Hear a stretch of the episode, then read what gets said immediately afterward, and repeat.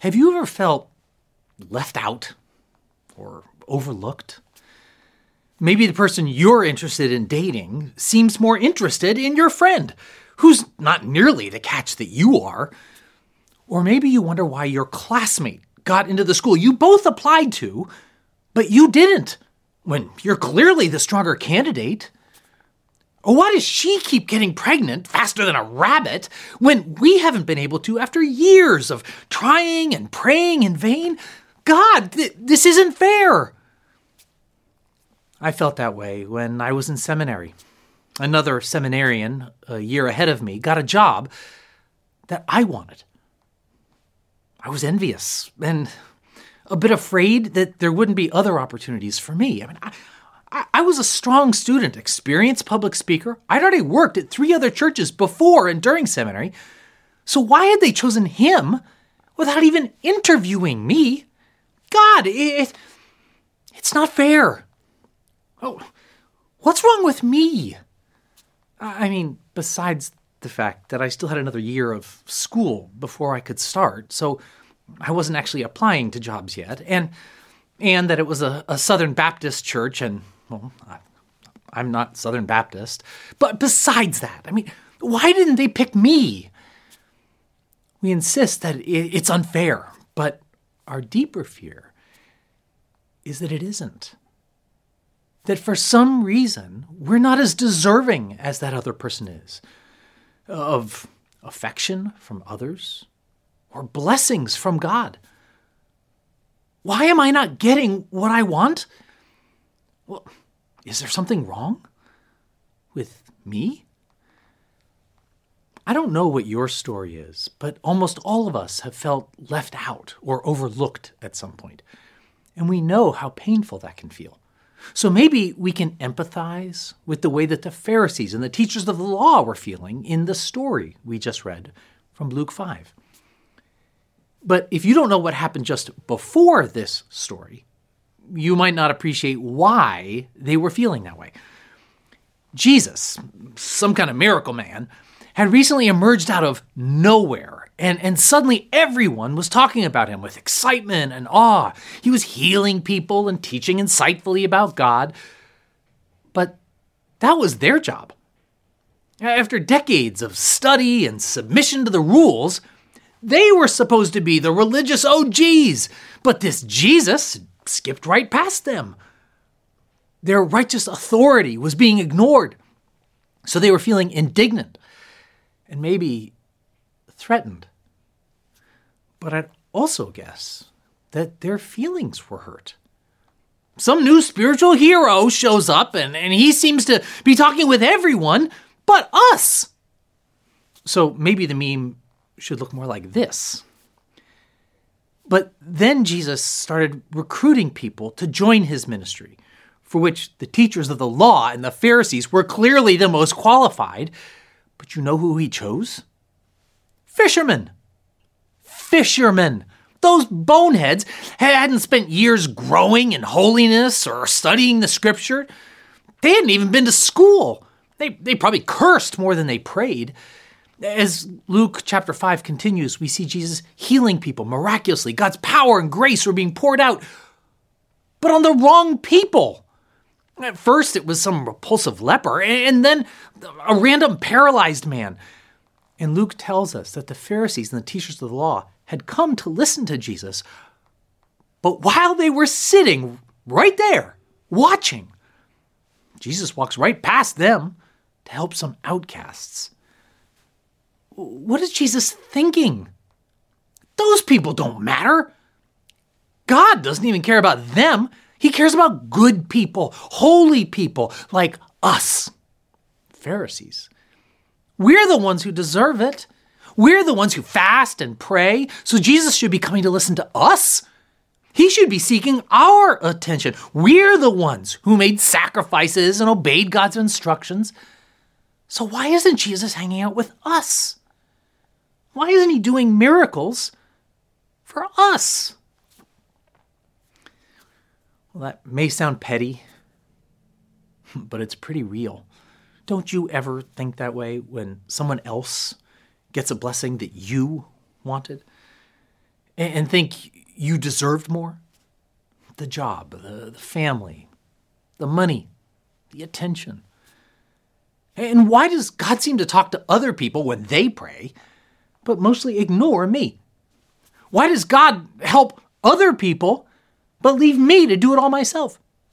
Why is God changing their lives, but not mine?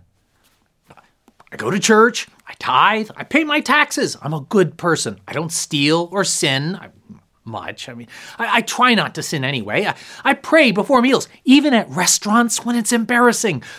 I'm the kind of person that God should like best. So why isn't God doing miracles for me? This may be what the teachers and the Pharisees were feeling, but today's passage was the final straw. It was bad enough to welcome fishermen because they didn't deserve it. But a tax collector? That crossed a line. The tax collectors were turncoat Jews who collaborated with the Roman occupiers to extort their own people for profit. If anyone deserved God's hatred, it was the tax collectors. And yet Jesus walks right up to one of them while he was doing his sinister business and invited him into Jesus' inner circle. That tax collector, Levi, was so excited about Jesus that he hosted a party for him, and lots of people came. But who were Levi's friends? The only people who would be friends with a tax collector. Other tax collectors just as despicable as him. Jesus could do better. I mean, a true holy man wouldn't fraternize with these dirtbags. So the Pharisees asked his disciples, Why do you eat and drink with tax collectors and sinners? But Jesus gave them an answer they weren't expecting. It's not the healthy who need a doctor, but the sick. I've not come to call the righteous, but sinners to repentance. Okay, well, so Jesus recognizes that we're healthy, right? I mean, we're righteous good. And and yes, let's admit those people need God's help much more than we do. Yikes! I mean, they they stink with sin. We've been telling them that for a while now, but they just don't listen to us the way they should. But but still, wouldn't you rather hang out with you know, righteous people like us? We're the ones who deserve it. So they pointed out John's disciples often fast and pray, and so do the disciples of the Pharisees but yours go on eating and drinking. What they're really saying is, Jesus, forget these fools. We're the ones you should choose. These people are beneath you and and beneath us. I mean, like you said, we're the healthy ones. It makes sense, but only because they didn't understand what Jesus had said. He was being cheeky. He was really asking, a bit sarcastically, Why do you need me? You've already got it all figured out. You healthy people don't need a doctor. Righteous people like you don't need to repent. So I'll hang out over here with the sinners who actually need help. Their pride kept them from catching Jesus' joke. The scriptures insist repeatedly that no one is righteous. There's no one who does what's right and never sins these Bible experts should have recognized that right away, but they were blinded by their self righteousness. They really didn't think they had anything to repent of or heal from. They faithfully fasted and prayed, they tithed or taught others how to behave. They'd arrived spiritually, which is why God should like them so much. They wouldn't have said that out loud any more than any of us would. Of course, we all know that we're all sinners who need forgiveness, but can we be real for a second? I mean, I don't need forgiveness the way that, you know, drug dealers and gang members or hedge fund managers do. Uh, those people are real sinners. You know who needs Jesus? TikTok influencers, telemarketers, porn stars, presidential candidates, social media CEOs, people who put their feet on the armrest in front of them or put pineapple on pizza. The Kardashians. I mean, I could go on and on. Jesus needs to change them. But He's already changed me. I've been going to church for decades. I, I, read the Bible, I pray. I, I love people who are different. I forgive those who frustrate me, so God should like me. Which makes me wonder why doesn't God seem to be with me as often as I'd like? Why don't I experience God's presence or power as often as you know, other people seem to? Even other people who don't seem to deserve it as much as I do. This is a, a common question asked by sincere Christians. We make the Pharisees out to be villains sometimes, but in truth, most of them were very sincere believers who just wanted to experience God more. So they prayed and obeyed far more earnestly than most people, and yet somehow still weren't enjoying the dynamic relationship with God that they longed for. And now Jesus comes along, apparently more interested in everyone but them. They must have felt frustrated, cheated even. They didn't catch his joke. So Jesus shares a few metaphors, the last of which referred to wine. He said, No one pours new wine into old wineskins. Otherwise, the new wine will burst the skins. The wine will run out, and the wineskins will be ruined. No, new wine must be poured into new wineskins. I've heard this metaphor for years, and without thinking too deeply, I assumed it meant what pretty much everyone says it does the old wineskin is Judaism, and the old wine is their oppressive religious laws. But Jesus offers the new wine of God's love and the Holy Spirit alive inside us, and that old wineskin just can't handle it. Something like that. The point is that we don't want to settle for the old wine of religion, disciplines, and traditions. We want the new wine of the Spirit that only Jesus can bring. That's a popular sentiment these days. Spiritual, not religious. Love, not laws, you know. Fresh new wine instead of the musty old stuff. But here's the problem that metaphor doesn't make sense. I don't drink, but even I know that no one wants new wine if old wine's available. You can get new wine for nine bucks at Market Basket, but in 2018, someone bought a bottle of this wine for over a half million dollars. That was for one bottle of aged Burgundy. Can you imagine anybody being offered a glass of that, looking at the date on the bottle disapprovingly and asking, Do you uh, have anything fresher? No one would do that. Jesus tells us as much, admitting in verse 39 No one, after drinking old wine, wants the new, for they say the old is better.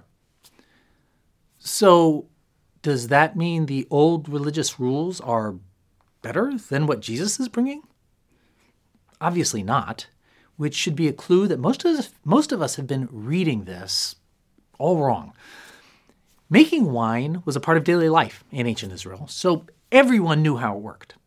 After growing grapes on carefully tended vines, you picked them, discarded any that were rotten or infested, and then gathered family and friends to crush the good grapes with their bare feet.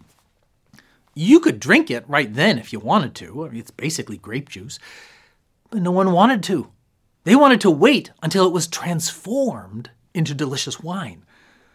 So that sweet juice was poured into the freshly harvested and highly pliable skin of a goat.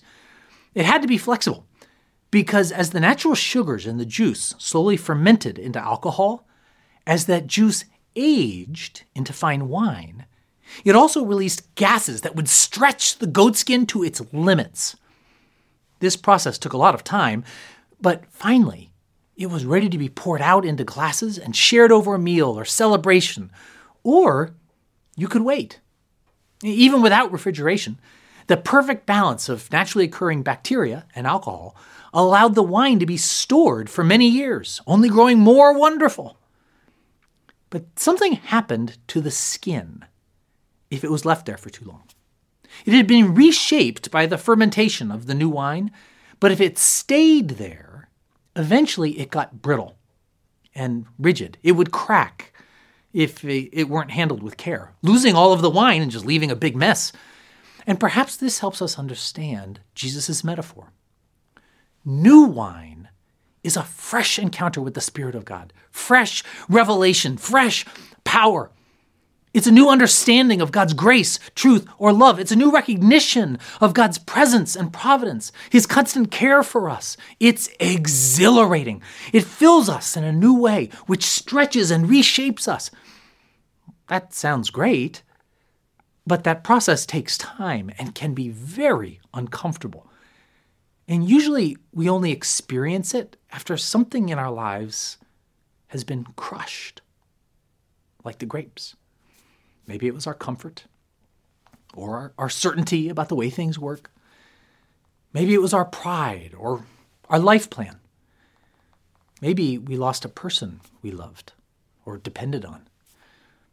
Into that hole left behind, God can pour His Holy Spirit, filling us in a new way that can expand us in ways we didn't know were possible before, or can break us. What makes the difference? A lot of it is how spiritually brittle or rigid we are. So many Christians today, like the Pharisees in the story we read, did have a powerful encounter with God. They were filled with the Holy Spirit who stretched and reshaped them. Their lives were changed, both inside and out. As a result, their lives looked different afterwards.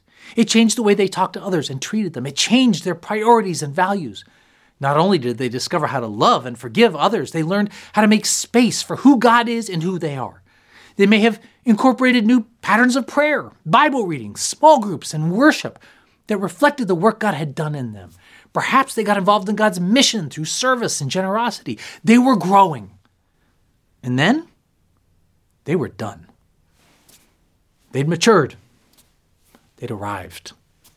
They weren't interested in changing anymore, in part because it, it was tiring, and in part because they didn't think they needed it so much anymore. They'd become the healthy people who don't need a doctor, the righteous people who don't need to repent. They'd become rigid. They may be wonderful Christians still, faithful and kind, but they're not flexible anymore. They want to pray the way they like to, sing the worship songs they prefer, Hear sermons that assure them that they're right and serve in ways that are comfortable and familiar. As soon as we believe that we're pretty much done growing, we've arrived, we change from being curious to reflexively critical of further change or new ideas. We'll be very comfortable there for a while, but those limits we set to what we'll accept or engage form a box that become our spiritual casket. The wineskin has become brittle and can no longer handle new wine. They're willing to teach others, but not learn from them. Maybe they complain, or maybe they earnestly pray about how the world should change, the church should change, their family members or friends should change, but they aren't interested in how they should change. They don't need Jesus to heal them or lead them to repentance. Other people need that. That's what the Pharisees and the teachers of the law seem to think. They didn't want healing or forgiveness from Jesus. They wanted attention, admiration, and applause. They didn't need to learn anything new from Jesus because they already had all the answers. Usually, even if the skins become rigid, the wine inside is still fine. But not all aged wine becomes better with time if the skin becomes so brittle that small cracks allow outside bacteria to get in, the wine transforms again into vinegar, becoming bitter and corrosive. We've all known Christians like that. People whose faith used to be vital and sweet, who were filled with the Holy Spirit of Jesus, but who changed, eventually becoming irritable and self righteous, self centered.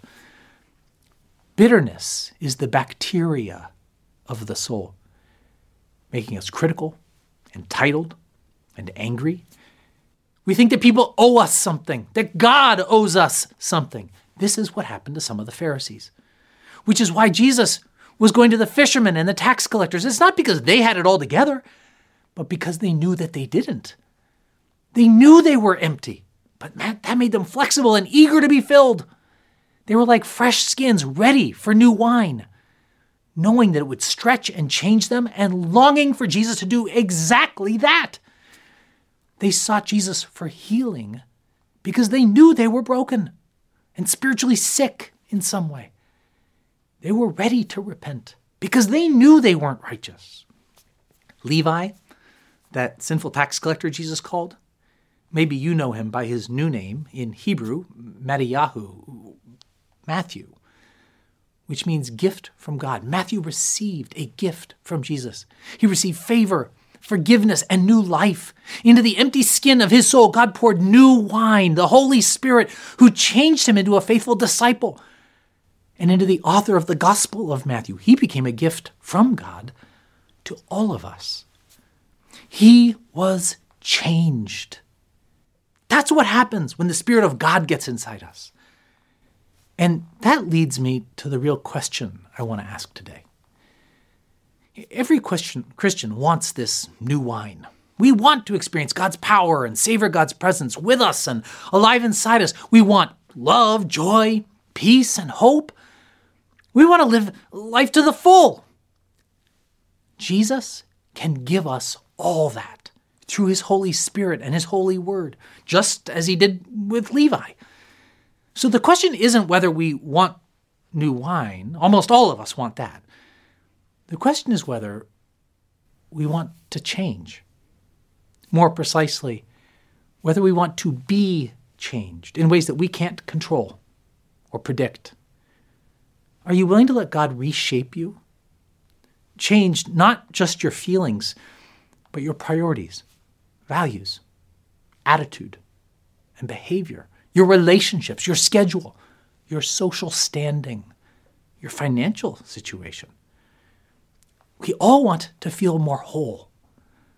But are you willing to be made more holy? Because if you want the thrill of God's power and the comfort of God's presence, but don't want to change, just don't think you need to, then this new wine isn't for you. Jesus warns that it, it, it might break you. It almost broke me. You know, I did end up getting a job after seminary here at High Rock. Initially, we had about 30 people, but we started to grow. I had to grow too. I was a white guy in an uh, almost exclusively Asian church. I was a newly minted seminary grad who was suddenly discovering how to be a senior pastor. I was a new parent trying to figure out how to raise a child.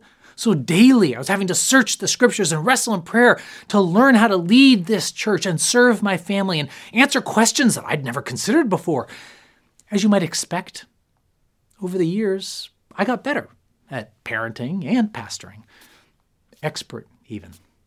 After raising 12 kids and planting 13 churches, I started being invited to conferences and seminaries to teach other people how to do it. I didn't need to keep growing as much as I just needed to keep going, keep doing what I'd already discovered.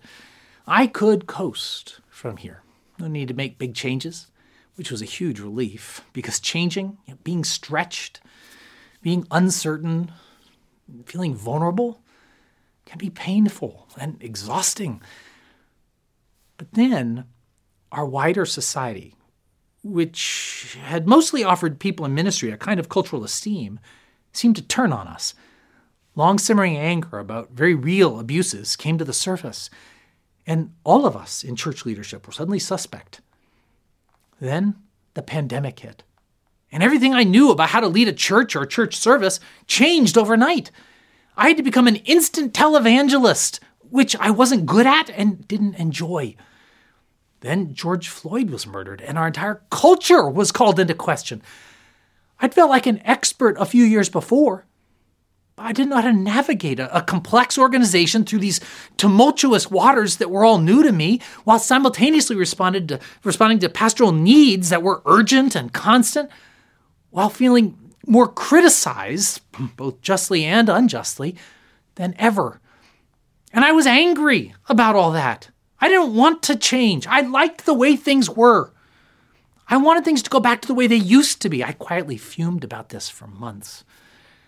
But through prayer and spiritual direction, the Spirit persuaded me that instead of being a disaster, this could be an opportunity. That I could grow, that I could learn. I could depend on God more than my experience. And some of the hurtful things in me could be healed. So I opened up myself to receive new wine. I prayed with new fervor. I went to counseling. I started reading books from authors I'd never paid attention to before. And it was just as uncomfortable as I feared it would be.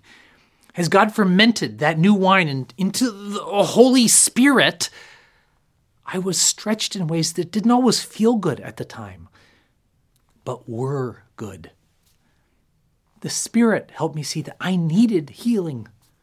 I needed repentance in more ways than I'd realized before. I needed to become less certain and more curious. I started to see that my expertise was keeping me from growing, learning, and depending on the Holy Spirit. I needed to rediscover my need for Jesus' power and grace. And as I did, I found that Jesus was there to pour them out in abundance. But before I could receive them, I needed to become more flexible and vulnerable. Because Jesus' grace and power, when we truly taste them, will change us. So, the first question for you to bring to God in prayer today is Am I willing to be changed? Am I longing to be changed? So many times I, have encouraged you to use the prayer from Psalm 139 that I've found to be as painful as it is helpful. Search me, God, and know my heart. Test me and know my anxious thoughts. See if there's any offensive way in me, and lead me in the way everlasting. As you pray that, notice where you tend to get angry. What situations or conversations get you riled up? Is it politics? Is it a family member or coworker? Is it your bills? Most often we get angry when we're afraid, afraid of losing something. Maybe it's our rights, but more often it's our, our preferences or the respect we think we're entitled to. Most of you know that I have lots of family members, a wife and now 12 kids, and the truth is that over the years, that's happened to me countless times. My coworkers are mature Christian pastors and servants, and yet sometimes they drive me nuts. My first impulse is to want to strike out in anger, to destroy whatever's annoying or threatening my privileges or preferences. The Pharisees did that very same thing when people threatened their authority. You probably do it too. But over the years, I've realized that even if the other person is in the wrong, if I'm getting too worked up with anxiety or anger, then although I might fantasize about, about fighting them, the truth is there's something I need to fight in me. Something needs to die in me. Some sense of entitlement, selfishness, or idolatry that makes me think I need something that I don't. Maybe I've mistaken my opinion or preferences to be the only good way, the right way to think or act. We become inflexible and rigid. Sometimes it's obvious what that is, but other times I have no idea. So I bring all that anger and anxiety to God and ask the Holy Spirit to help me. Search me, Lord, and know my anxious thoughts. Show me what needs to die in me so that I can be healed. Once I know that, I can ask the Spirit to heal me. Make the wineskin of my soul soft, strong, and ready to receive new wine. Perhaps afterwards I'll still believe that I was right.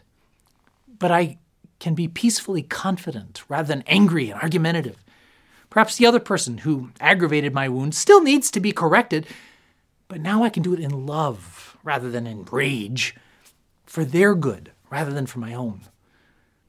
Living and working with so many people who are so different from me has often been difficult, but it's also been one of the best ways for God to show me the offensive ways in me so that I'm ready to be changed.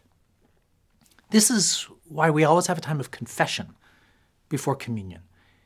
We need to acknowledge our need for Jesus so that we can be ready to receive him. If, like the Pharisees, you won't admit that you need healing, then the great physician will walk right past you to those who do.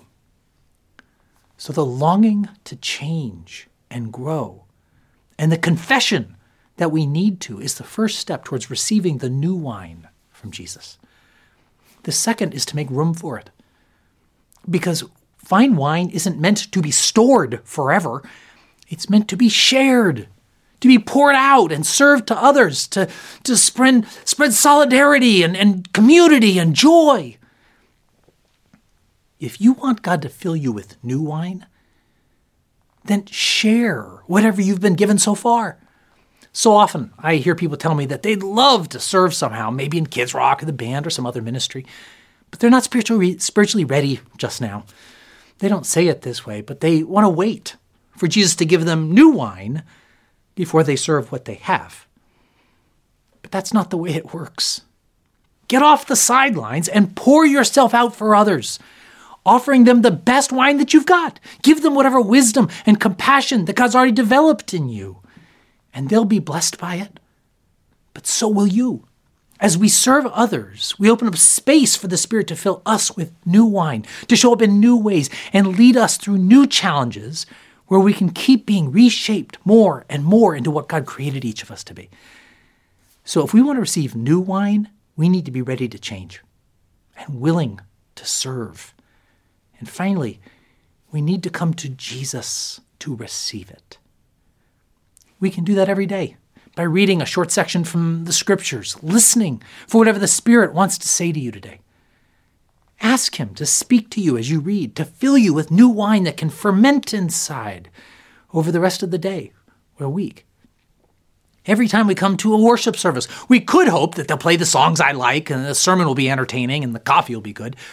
Or we could pray that regardless of those things, that as we fix our focus on God, we'll get a taste of new wine today. After we hear God's word and confess our ongoing need for God's power and grace to heal us, we come forward to receive the new wine from Jesus. By dying and rising again, Jesus has made something new possible. Jesus offers us his body and his blood, his own Holy Spirit, to live inside us, transforming us from the inside out. Receive him but realize that when you receive the Holy Spirit of Jesus, it's going to change us. You can hear that as a threat, like the Pharisees would have, or as a promise. God loves you as you are, but too much to let you stay this way. Our God heals. So come with open hands and open hearts, ready to be changed, hoping to be changed, hoping for new wine that will ferment inside us into fine wine that we can serve to a world that's longing for a taste of the joy, peace, and love that can only be found in Jesus.